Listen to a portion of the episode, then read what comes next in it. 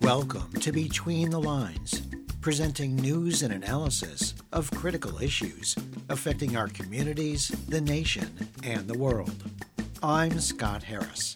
This week we present Robert C. Hockett, professor of law at Cornell University, who discusses his view that President Biden should invoke the 14th Amendment to neutralize the Republican Party's threat to block raising the nation's debt ceiling. Kica Matos, president of the National Immigration Law Center, who assesses President Biden's new immigration policies that impose new regulations, making it more difficult for people seeking asylum in the U.S. And Jason Stanley, professor of philosophy at Yale University and author of the book How Fascism Works, who examines the Republican Party's war against democracy as they work to impose minority rule. But first, we begin with a summary of some of the week's underreported news stories. Over 30,000 people in Canada's western provinces were forced to flee their homes after an outbreak of spring wildfires. Alberta's Premier Danielle Smith declared a state of emergency and oil firms announced temporary shutdowns of operations slashing production by more than 125,000 barrels of oil per day. Canada is the world's fourth largest producer of crude oil, and about 80% of Canada's supply comes from Alberta. 100 fires broke out in the province amid unusually dry and warm conditions. Many routes to the provincial capital of Edmonton were blocked as residents sought shelter. Overall, 1 million acres have burned across Western Canada this spring, leading to school closings and the evacuation of long term care facilities. In recent years, Western Canada has repeatedly been hit by extreme weather due to climate change. In 2021, record high temperatures in British Columbia caused 500 deaths and destruction of rural communities. In industrial towns across the nation, long freight trains block key intersections and school crossings, as these trains often stop for hours or days waiting for rail yards to clear. In Hammond, Indiana, near Chicago, young students are forced to climb over or under freight cars at their own peril. According to ProPublica, local municipal governments and schools often have little power to force the freight trains to move. Students attending Hess Elementary School in Hammond must make a choice of either scrambling under or around rail cars or not going to school at all. Teachers and students are often late arriving for classes due to the time it takes to get around stopped trains that can often be up to two miles long. U.S. Secretary of Transportation Pete Buttigieg expressed shock after watching a ProPublica video recording of kids climbing over and under freight cars stopped at street intersections. Buttigieg said that he expects to announce a new $3 billion Department of Transportation fund designed to alleviate blocked rail crossings. On May 4th, Teamsters Joint Council 42 in Southern California filed an unfair labor practice complaint against Amazon for using an exploitive subcontracting model in dealing with its fleet of delivery contractors and drivers. The complaint accuses Amazon of failing to execute a collective bargaining agreement and threatening to fire five workers engaged in protected union activity. In late April, workers at an Amazon delivery contractor, Battle Tested Strategies, or BTS, voted to join the Teamsters Union in what was seen as an important breakthrough to unionize Amazon delivery drivers. 84 drivers ratified a union contract days later, which boosted their hourly pay by $10 with enhanced benefits. However, the same day that the Teamsters announced their tentative agreement with BTS, Amazon terminated their contract with the company, maintaining that the subcontractor had a poor performance record and had been notified of its termination before the union agreement was reached. But the company's owner, Jonathan Ervin, disputes Amazon's claims, maintaining that Amazon retaliated against him because he supported the union drive. According to the American Prospect, the Teamsters organizing drive opens new possibilities to launch a legal challenge against Amazon's model of delivery subcontracting while denying that these drivers are Amazon employees. This week's news summary was compiled by Bob Nixon. For Between the Lines, I'm Anna Manzo.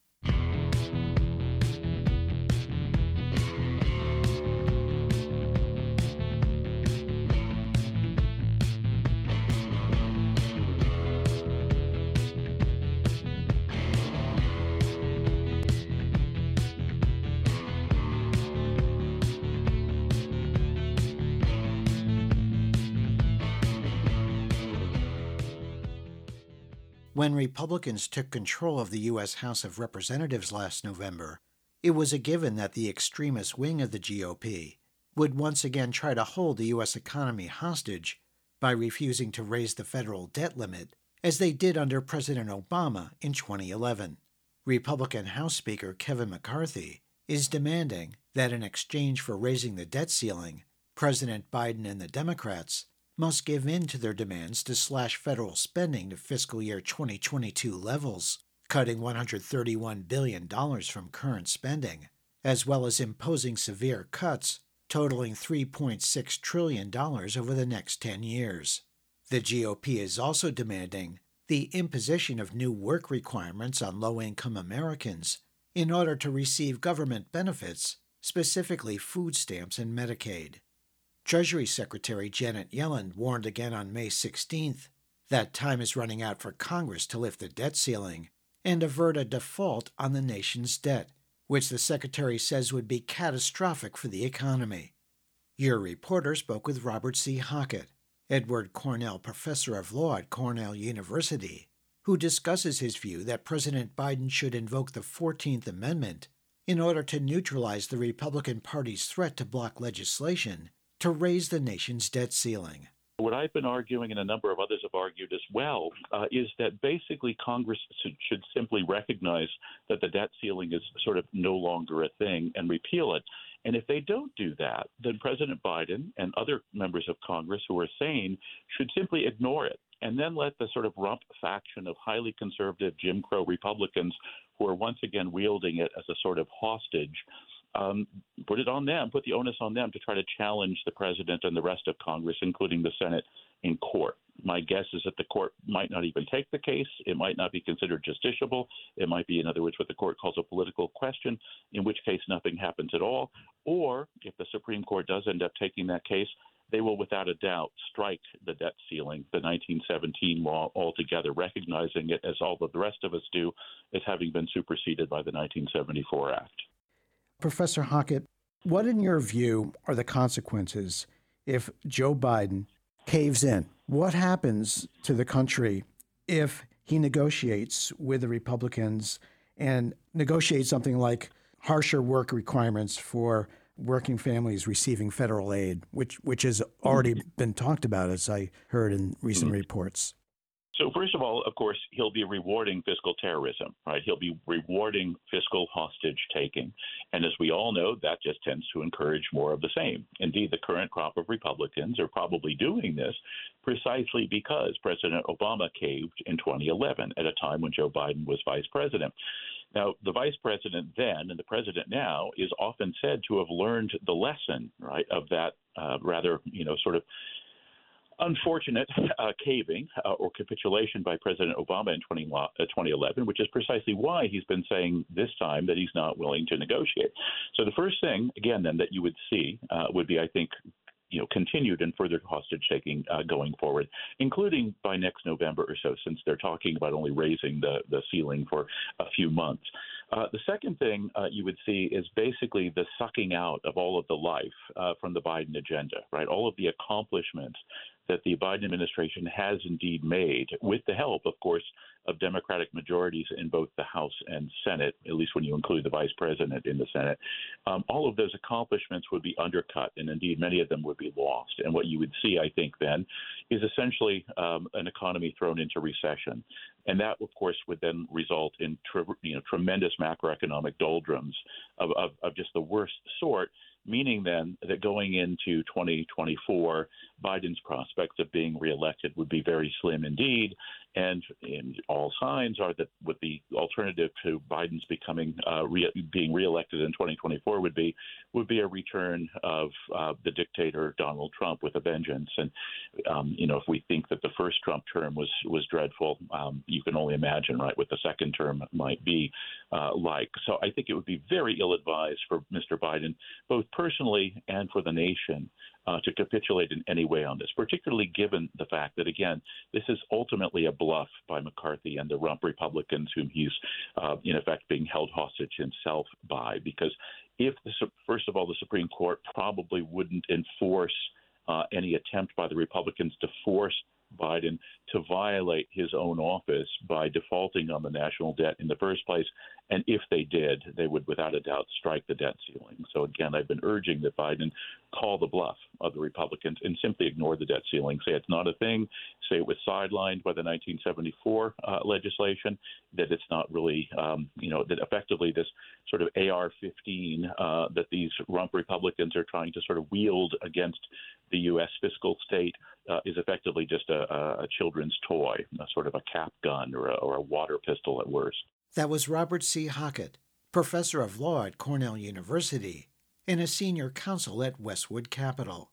Find a link to his recent New York Times op ed piece titled, This is What Would Happen If Biden Ignores the Debt Ceiling and Calls McCarthy's Bluff by visiting our Between the Lines website at btlonline.org. May 11th marked the end of Title 42, a public health regulation put in place by the Trump administration in 2020 that excluded people from entering the country during the COVID pandemic. Many observers believe that the Trump administration used Title 42 to keep asylum seekers out of the country as part of Trump's anti immigrant agenda. As a result, tens of thousands of asylum seekers lived in Mexican border towns in dangerous and squalid conditions while awaiting hearings on their asylum claims. Whereas in past decades, migrants, overwhelmingly from Mexico and Central America, tried to cross the border without being detected, in recent years, many of those seeking asylum in the U.S. now include people from Haiti, Cuba, Venezuela, and other nations in the Middle East and Africa who turn themselves into border agents to have their asylum claims processed. The number of migrants seeking asylum which they have the legal right to do under domestic and international law, has increased sevenfold over the past decade. Between the Lines, Melinda Tuhus spoke with Kica Matos, the new president of the National Immigration Law Center, which advocates for the rights of low income immigrants. Matos spent several days at the U.S. southern border in early May, before and after the end of Title 42. Here, Matos discusses what she calls President Biden's new asylum ban and what can be done to build a more just, transparent, and humane immigration system. So, the administration, uh, in anticipation of the end of Title 42, they moved to stand up a new set of policies that we describe as a new asylum ban. And uh, these policies are really intended to drive away uh, refugees seeking asylum in the United States. We have obligations both under international law and domestic law to process asylum seekers in the United States. Under our law, you are eligible for asylum if you can establish a well founded fear of actual persecution on the basis of your race, your religion, your national origin, your member in a particular social group, or your political views that is really the criteria that the US is bound to consider when people seek asylum. And you uh, have the right to enter the United States outside of a port of entry. You can certainly fly in, but you can also cross the border outside of a port of entry and turn yourself into the authorities and say that you're seeking asylum. The Biden administration, as soon as Title 42 was lifted last week, they imposed a new set of criteria for people who want to seek asylum in the United States, which is contrary to the law. It is really a set of hurdles to make it really difficult for people to be able to access asylum in the United States. So, first, you have to come in through an official port of entry. right? Which means that if you are desperately fleeing violence in your country and you cross the border outside of a port of entry, you're not eligible for asylum. The second thing is you have to register and seek an appointment using this uh, CBP One app. So it means that if you want to seek asylum, right, you must come in through a port of entry, but you also need to seek an appointment before you can come to the US side. So if you don't have a phone, you can't afford a phone, you don't know how to download an app, those are barriers against you. The other problem with the CBP app is that it is very glitchy and it has difficulty uh, recognizing, in terms of face recognition, uh, recognizing Black faces third criteria is that if you come in through any other country before you get to the border, you have to have sought and been denied asylum in another country. Right? All of those things are the new hurdles and the new criteria that the administration has put into place for people wanting to seek asylum in the United States. On Thursday, the numbers were up. Uh, they had processed or 10,000 people, I think, but then they were down to only 6,000 on Friday. You know, I know a lot of people, I guess, in the media was kind of expecting this horde of people to come through. So, how did it go for, from your direct experience, uh, observation, and, and were you surprised by what happened? I was not surprised, and I will say that the image that you just presented of these hordes of brown and black people who are looking to illegally come into the United States is part of the narrative of extreme right wing organizations in the United States. And unfortunately, that narrative has become normative.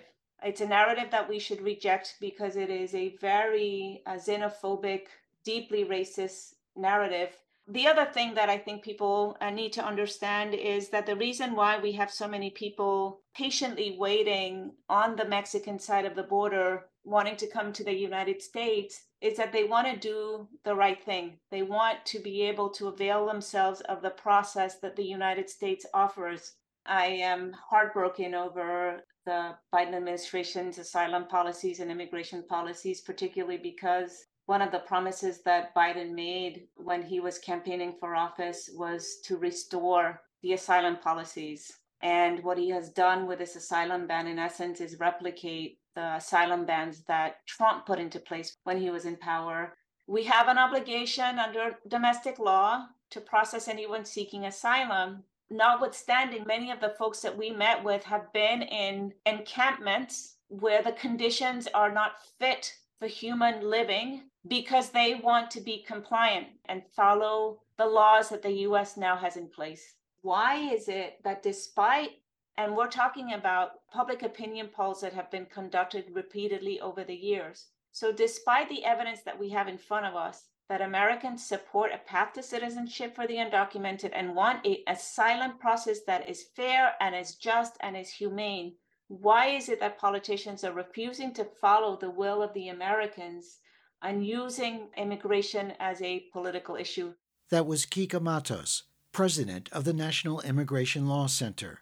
Learn more about the group and their proposals for immigration reform by visiting our Between the Lines website at btlonline.org.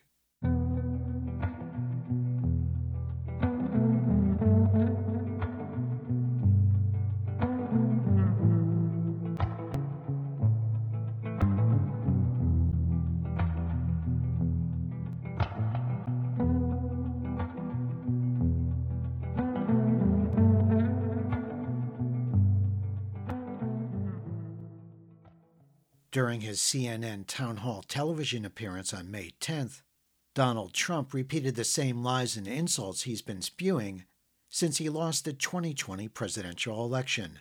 In the 75 minutes given to the twice impeached president, now the target of multiple criminal investigations, Trump encouraged Republicans to default on the nation's debt, celebrated the failed January 6 coup attempt he incited as a beautiful day, promised to pardon January 6 rioters, and he again defamed E. Jean Carroll just one day after a jury awarded her $5 million for Trump's sexual abuse and defamation. All this took place before a New Hampshire audience, handpicked by CNN, that enthusiastically applauded and cheered every Trump lie and slur. as Trump and several other long shot Republican candidates vie for their party's presidential nomination, GOP controlled states are proposing and passing public policy measures that either target specific groups of Americans for repression and stigmatization or attack the very foundations of democracy and personal liberty. The authoritarian and fascist underpinnings of these initiatives are seen in laws that suppress the vote of people of color, gerrymander voting maps, criminalize abortion, ban books, censor public school teaching of America's history of slavery and institutional racism, stigmatize LGBTQ and trans youth, impose fines on journalists with whom politicians disagree, repeal child labor laws, remove elected office holders who refuse to carry out oppressive policies, overturn election results, and majority supported referendums, and much more. Your reporter spoke with Jason Stanley, Jacob Urowsky Professor of Philosophy at Yale University, and author of the book How Fascism Works The Politics of Us and Them. Here, Professor Stanley examines the Republicans' war against democratic accountability and governance as they work to impose minority rule. Isn't it wild how there are so many different things happening at the same time? To, to understand that, you need to step back and look how are these different things related? These different things are related because they're all attacks on freedom freedom to choose for a woman, uh, freedom to have a same same sex relationship be normal, freedom to vote, uh, they're all attacks on kinds of freedom. And the structure of the attacks, the ideology that links these together, that goes after, that elevates the white Christian nationalism at the heart of our Jim Crow past, uh, that elevates the white Christian nationalism in education and voting, in all of these areas. The concept one needs here is fascism.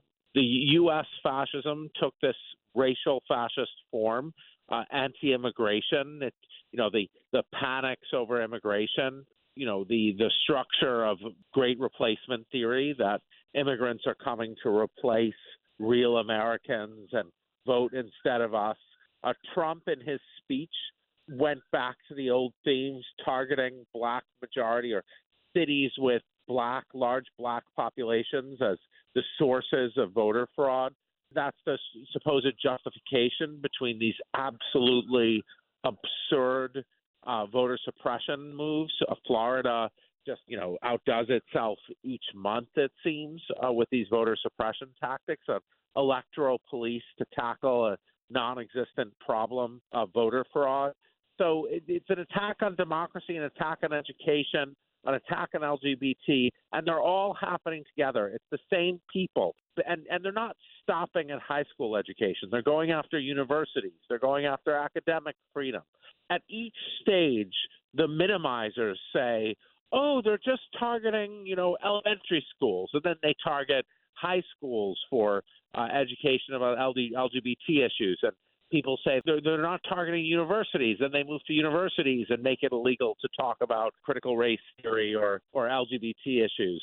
So uh, they eliminate tenure, they target academic freedom. We've seen this before. It's the rollback of democracy, authoritarianism, attacking education, attacking democracy. Fascism explains the violent militias. It also harkens back to U.S. history, of course the Confederacy, the the Jim Crow era in particular, uh, where some of these structures were laid down. So there's a kind of familiarity about this, but we've let authoritarianism happen in state after state.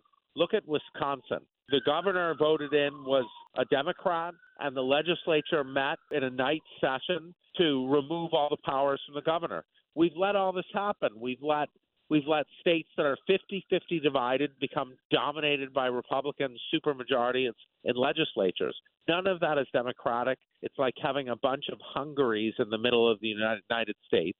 And then they venerate Hungary's autocratic neo fascist leader as the model. So that's the situation we face. You know, I, I did want to ask you to comment on one feature of this crisis we're facing the recent CNN town hall meeting with Donald Trump was really a, in the view of many people, a 90 minute platform for this twice impeached president who incited a violent insurrection at the Capitol January 6th and who was just convicted of sexual assault and defamation to spew his long list of lies and insults, further arousing hatred and fear in his base? Has CNN and other media outlets normalized Trump and the GOP's fascist agenda after all we've been through? And I would ask you to comment further on how you think our mainstream media can more responsibly cover Trump as he runs for president next year. The first question you asked was rhetorical. I mean, of course, it was a normalization. And it, of course, it was repeating all the worst mistakes of 2016 and then some. Uh, so where they breathlessly covered every move of Trump like it was giving him billions in free media, like covering his rallies. What will he do now? Uh, so, uh, as far as Trump's speech, he just like brilliantly echoed these fascist themes. The, the January 6th becomes a great patriotic moment, a heroic moment like the beer hall putsch in Germany in 1923. Ashli Babbitt becomes a Horst Wessel, the stormtrooper who was killed, supposedly killed by communists, who became this uh, hero of Nazi propaganda that they sang about in the Horst Wessel Lied. And uh, Ashli Babbitt was shot by a black police officer. So if you look at what Trump said, he said the thug who killed Ashli Babbitt. So it's a clear reference to race. Uh, it's this he's setting up Ashli Babbitt as this pure martyr for his cause. It's uh, you know it's almost like he read a history book. but uh, the main, the number one indicator of demo- severe democratic backsliding or loss of democracy is uh, a coup that goes unpunished.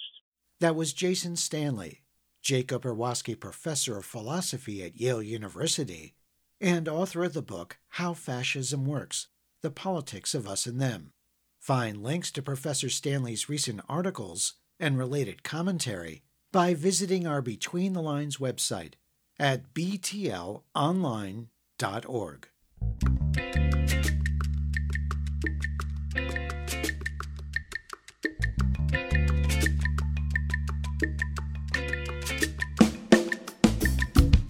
been listening to Between the Lines, a weekly program presenting news and analysis of critical issues affecting our communities, the nation, and the world. Between the Lines is produced and distributed by Squeaky Wheel Productions. If you have suggestions for topics and guests, please contact Between the Lines through our website at btlonline.org, where you can hear our current and archive programs in streaming audio and support our show. There you can also subscribe to free weekly podcasts, program summaries, and interview transcripts. Follow us on Facebook at Between the Lines Radio News Magazine and on Twitter at BTL Radio News. Thanks for listening on WPPM in Philadelphia, Pennsylvania, WYAP in Clay, West Virginia, KOWA in Olympia, Washington, dozens of other community radio stations across the U.S. and abroad, and wherever you get your favorite podcasts. Our theme music was written by Richard Hill and performed by Mikata. This week's program was produced by Susan Bramhall, Mary Hunt, Anna Manzo, Bob Nixon, Melinda Tuhus, and Jeff Yates. For Between the Lines, I'm Scott Harris.